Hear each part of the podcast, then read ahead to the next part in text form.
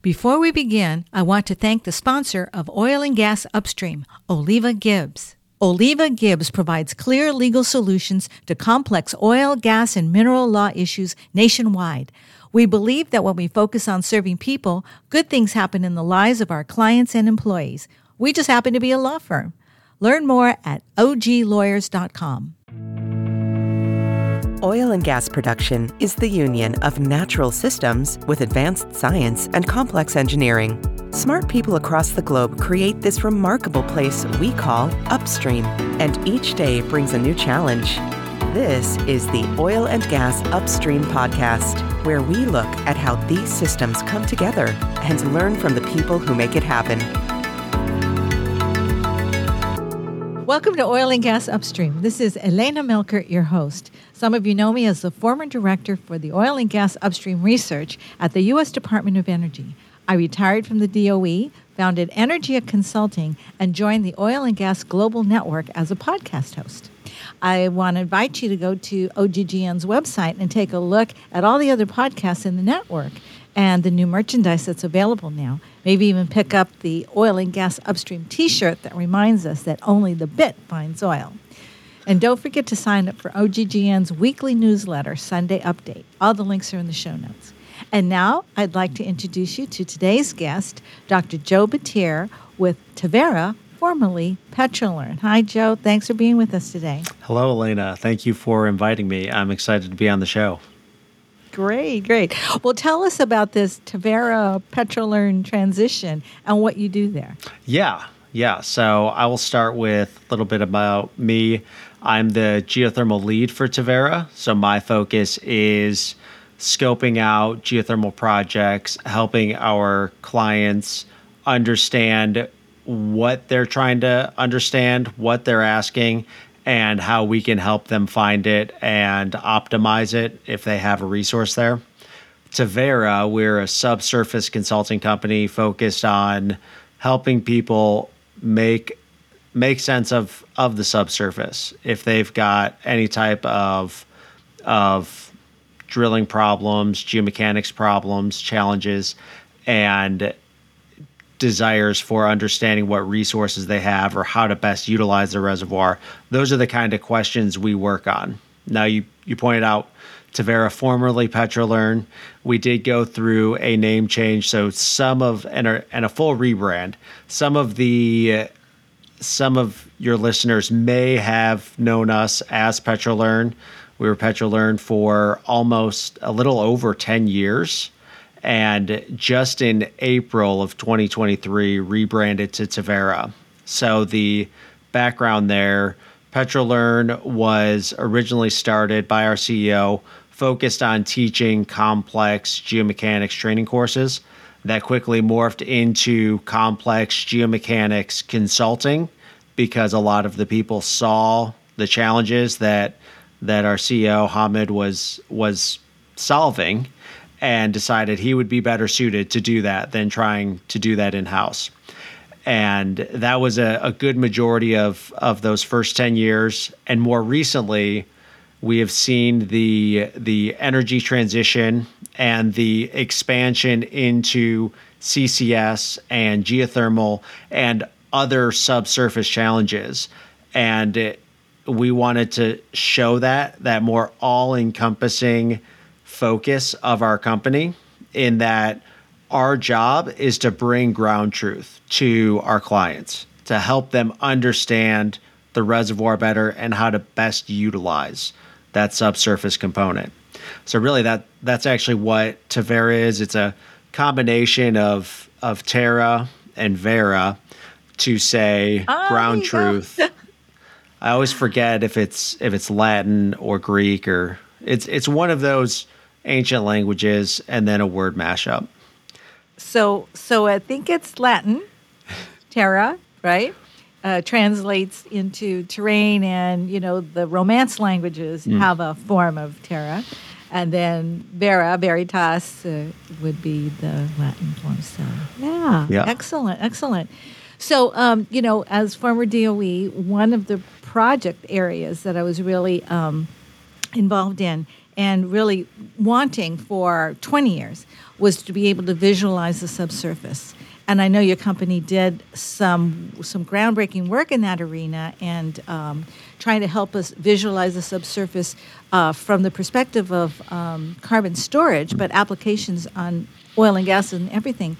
Do you have a little bit of background on that? Can you just give us a little hint about that uh, area? Yeah, yeah. So there are so many different things, and and I guess I, I didn't highlight that that as we have been doing all of this consulting, we are also developing new tools, new technology to help visualize the subsurface because that's that's kind of where we're at today. We are we as an industry are collecting so much data and we are starting to get all of these conversations around big data and AI and machine learning and seeing how that can be used to scrape the internet to come up with really funny viral cat memes. But what we haven't done is apply that in really good, strong ways into geoscience and into the subsurface. And that's kind of what some of the stuff we're doing is, is taking these machine learning algorithms that were developed for some other area and applying that into into subsurface visualization. And so, uh, just a few of those different aspects that we work on. One of them is called DDG, which is taking taking drilling data and using that to understand the geomechanics of the subsurface. Another one is we call Geodeck, which is the one that you were alluding to, that is a cloud native visualization platform. The whole idea with it is that anybody in your company within four or five clicks could start really thinking about how you're using the subsurface and how you can change it by changing a few different parameters. So we were talking about CCS, the whole idea of say your geoscience team inputs data and now the CEO or CFO can say, okay, what if we can get an extra, I don't know, three or four tons of carbon every year? Can we get that into our reservoir? And then just with a few clicks, changing a few little parameters, same stuff we do on the internet every day when we're messing with our photos or, or modifying them, they can start seeing how much more they can inject and how that would change their economics. So that's the whole idea of Geodeck is something super simple that anybody can use and also get that 3D image of the subsurface. And then there's Absolutely. a Absolutely.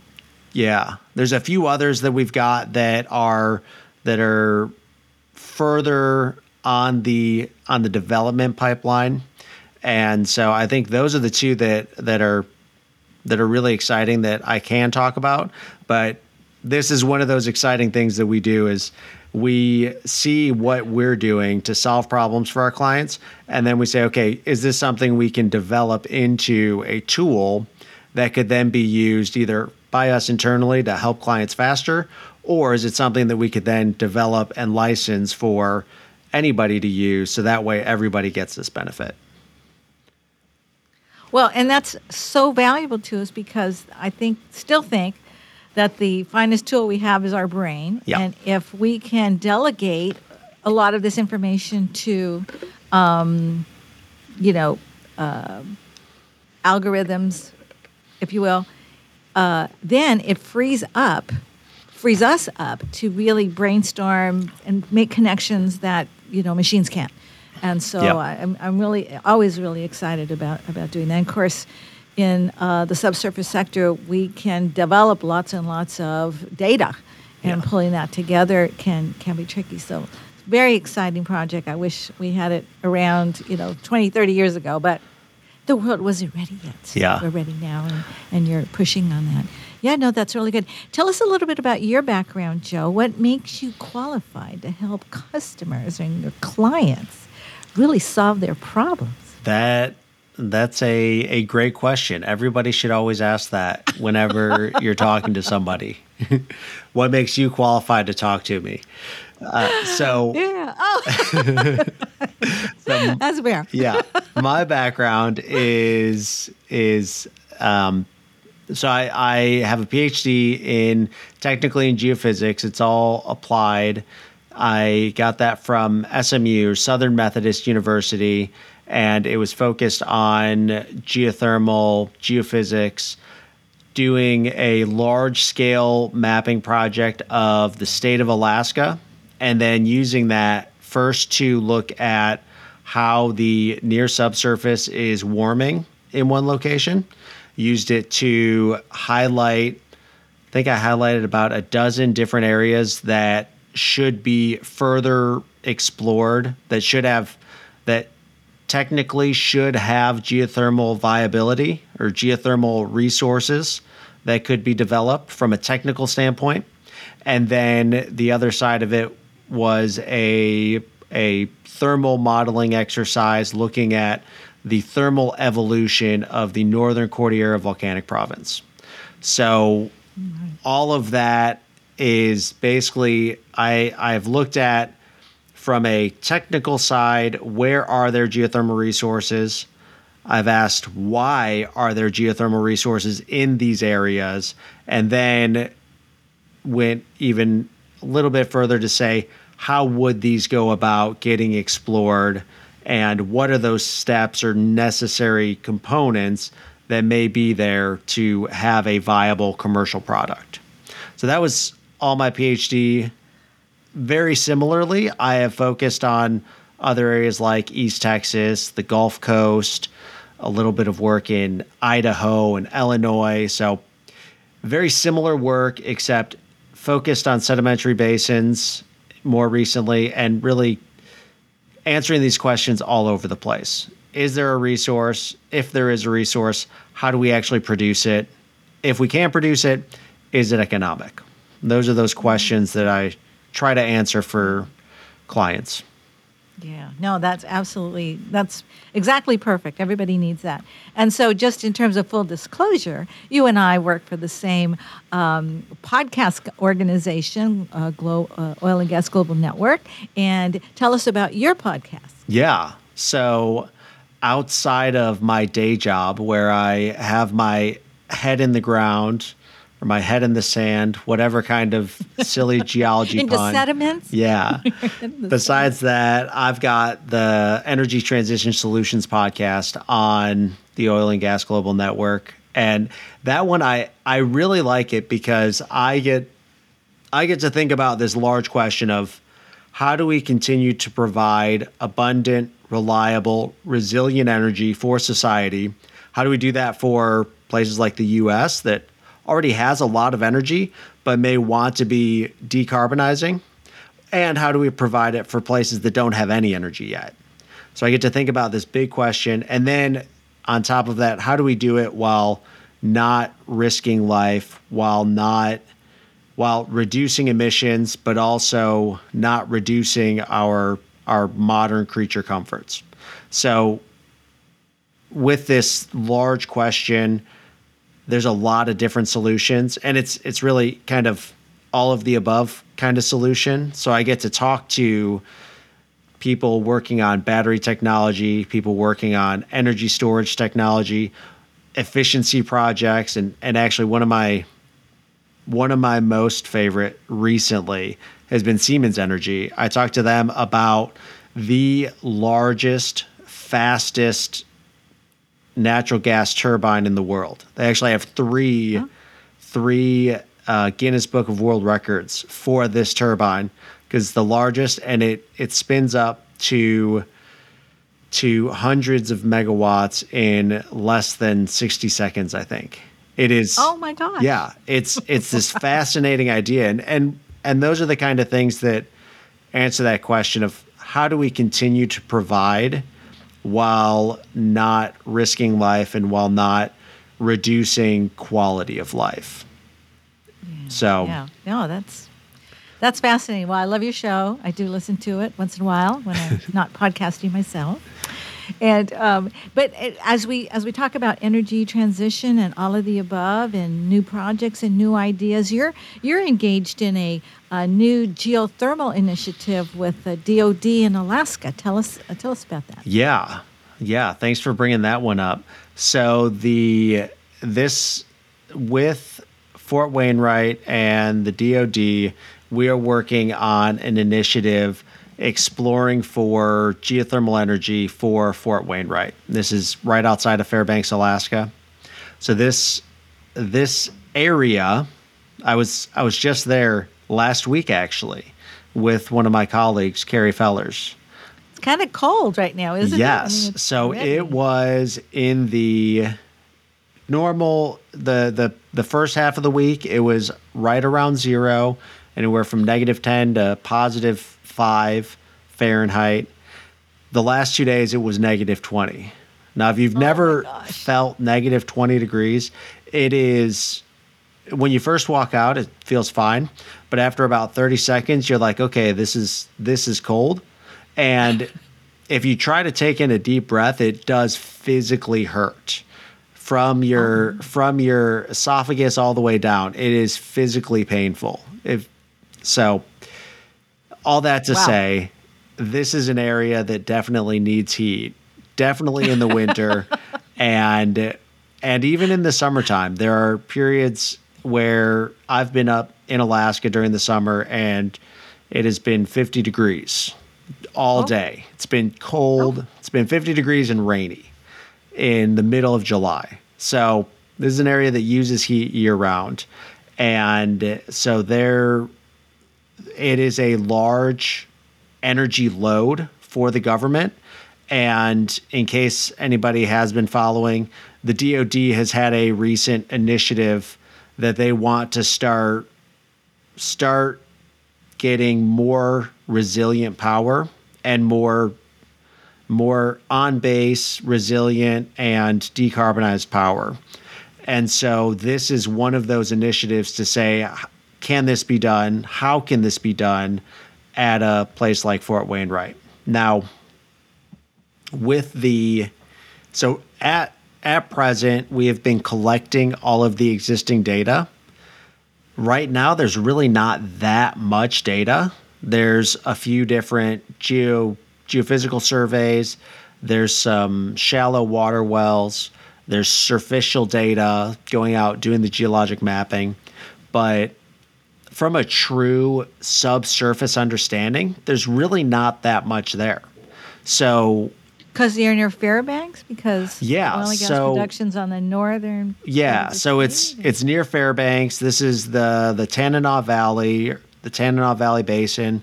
So anybody who's familiar with Alaska, there is the Tanana Valley, and then a little bit further over, there's the Nenana Basin. Now, the Nenana Basin has a few deep drill holes and has been explored for for hydrocarbons.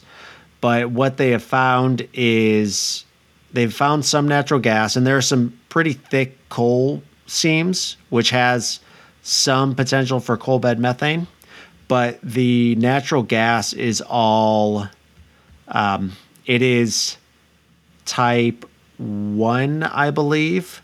So it's not What does that mean? I don't know It's not, what type one um, gas means. it is not a it's not an algae based um, oil so it's not your typical it's not your typical um, oil raw feedstock so because of that this feedstock or the the organic matter only will create gas from the last papers i've read so it Ah, won't create okay. oil and it won't go from oil into wet gas into dry gas. It will only go straight to gas.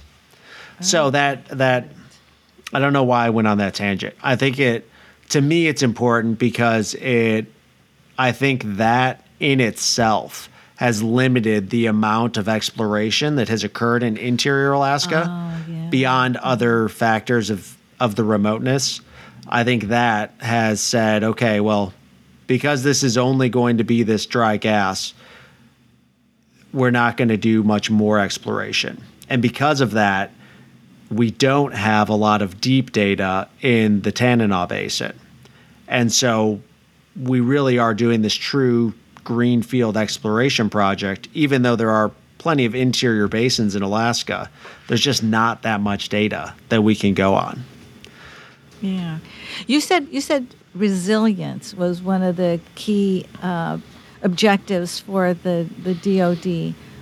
It, is that the same as diversification of energy sources? I mean, how do people get their heat right now? I mean, Yeah. help us with that context. Yeah. So right now there is a coal-fired power plant, and that is a combined heat and power plant.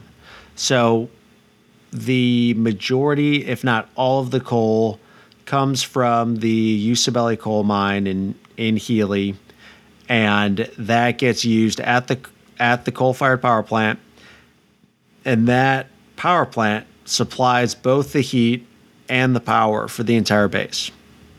The the idea of resilience is as you point out diversification as one one side side point having but also having those redundancies so instead of having ah. one point source for all of the all of the energy having multiple point sources so that if there are any troubles in any one of those we have we have backups built into the system. So that makes it it makes it more resilient, more reliable, and redundant so that there is there's just more fail safes. Yeah. So the DoD is trying to improve the energy situation for the base. Yep. It's really limited to the base, and then if, well, who knows the future? But Yeah. Um, but the main thing, the objective right now is the fi- is Yeah. the base. Yep. It is for it's for the base, and this is a thing that that is not not just for Fort Wainwright. There are several other projects focusing on geothermal.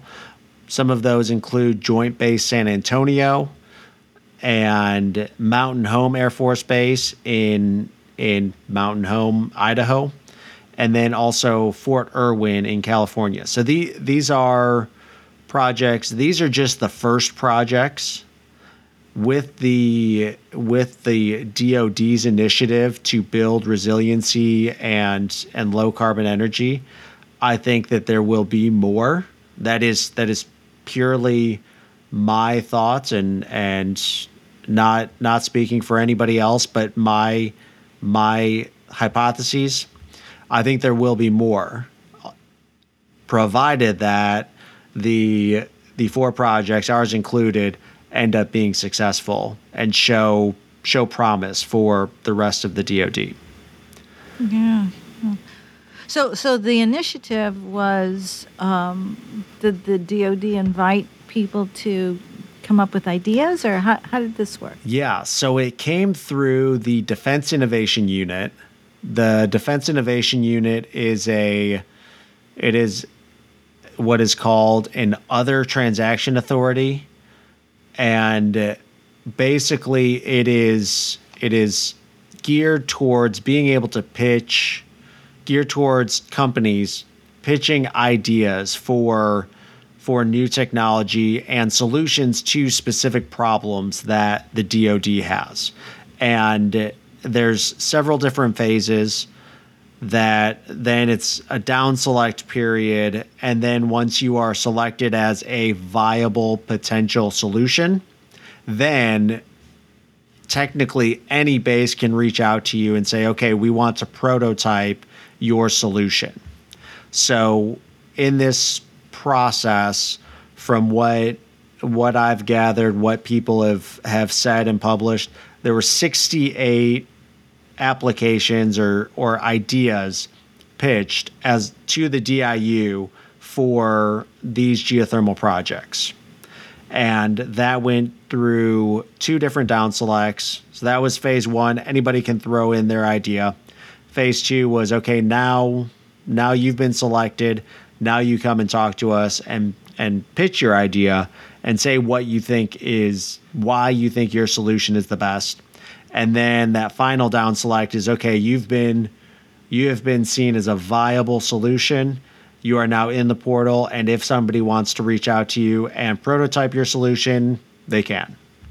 So and this this was for anybody who works in the government and works on on government processes to give you a little bit of flavor this process was started maybe around this time last year. So I think November, December timeframe is when we submitted our first phase phase application to the to the call and then we are now active working on the project. We've been working on it. Everything was signed before the end of the fiscal year. So I think that would have been uh, end of September. Yeah, Is that right? it's a fiscal Yeah. year. Yep, that's it. Yeah. You got it. So end of September, we had a contract in place and we're moving forward. And it so I mean, nine, ten months from initial call to contracted starting work. I don't know how that compares to everything else with the government, but for most Well- FOAs, I feel like that's that's pretty fast. That's lightning speed in my in my experience. You know, being the former director for uh, oil and gas and investing in Yep. projects. Yes, that's pretty pretty good, pretty fast. Now, this is actually. Uh, we're calling it a project, but it's not a project. It's a, is it a study? Is it a paper study? Yes. It- So is it? it is right now. It is all all desktop and some non-invasive geophysical data collection. So we are first trying to understand what the potential is, and so really, it as as you said earlier, initiative is really probably a better term because right now it is really trying to understand what's there. At this point, there is no nothing going into the ground yet, nothing coming out of the ground yet. It is just what is there and what would it look like to integrate this into the existing energy system. And I think that would be an important point to remember that with with all of these there the idea of resiliency and redundancy there there's likely no energy being taken offline. And again this is me postulating. This is not i'm not speaking for anybody. This is my my thoughts. But i would imagine no energy is going to be taken offline. If anything we will be needing more energy for for all these projects. So ultimately it's just going to be an energy addition into the existing system not necessarily removal of anything and adding to the resiliency Yep, yep. of the area. And by- that's yep. was the goal. by doing that building in resiliency Yeah, yeah. Well, um, you know, we, we talk with a lot of people on oil and gas upstream, and uh, one of those was um, Dr. Scott Tinker with the Bureau of Economic Geology Te- University of Texas Austin, and the whole notion of energy poverty. And he's got this great slide deck that everyone's welcome to use and borrow and steal and whatever, update and use. Um, that says that 70% of the world is living in energy poverty. So they don't have these conversations about resiliency. They Yeah. they're just grateful for whatever they can get. And another tidbit that stayed with me was that um, a person living in Nigeria uses about per year uses about the same amount of energy as my refrigerator uses per year. Wow. And that was very shocking to me. Very shocking to me. So, and I guess the other the other key point, and you mentioned this, is we don't really take away energy. We only add to it because as we're able to, and the you know brilliance of our minds and our capabilities and using all of the available resources is to try to improve the quality of life for more and more people and so that takes that takes energy all kinds of energy yeah, yeah. so we're almost at the end of our um, time here joe what tell us anything else you want to share with, with about the initiative um, geothermal initiative with dod in alaska I think I am just really excited about this initiative. One, I I did my my dissertation all around Alaska, so I spent quite a few summers up there, getting to meet the people, getting to visit different mining sites, and and getting to work with the community. And I'm just really excited to finally be thinking about how do we get more of this energy out of the ground because as as you were just talking about with energy poverty and and how people are are surviving with the energy they have that is a a very real conversation for Alaska. A lot of the smaller tribal communities, they're either generating power with diesel and heating their homes with heating oil, both very expensive and very remote. So it it's one of those spots where anything anything that we can do to develop a process or a methodology or an understanding for the region then we could try and take to these places that are that are, really are struggling. So i'm excited to be back there and i'm excited to hopefully use this as an example on how we can bring more geothermal to to other areas within Alaska, within remote communities, and and to those areas that are struggling with energy pro- poverty. Yeah, yeah. Well, considering how cold you said that it was and can be even in the summer, I mean, wow, yes, that's that's very important, people. Yeah. Well, thank you, Dr. Joe Batir with Teverra uh, and, and, the um, Geothermal Initiative with DOD in Alaska. Thank you so much for being with us today. Yeah, Elena, thank you for inviting me. And it's been a lot of fun. It is a lot of fun. And I and I thank you again for being with us and I thank everyone who joined us uh, today, is listening today.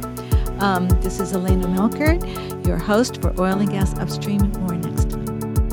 Join us again next week on the Oil and Gas Upstream Podcast, a production of the Oil and Gas Global Network.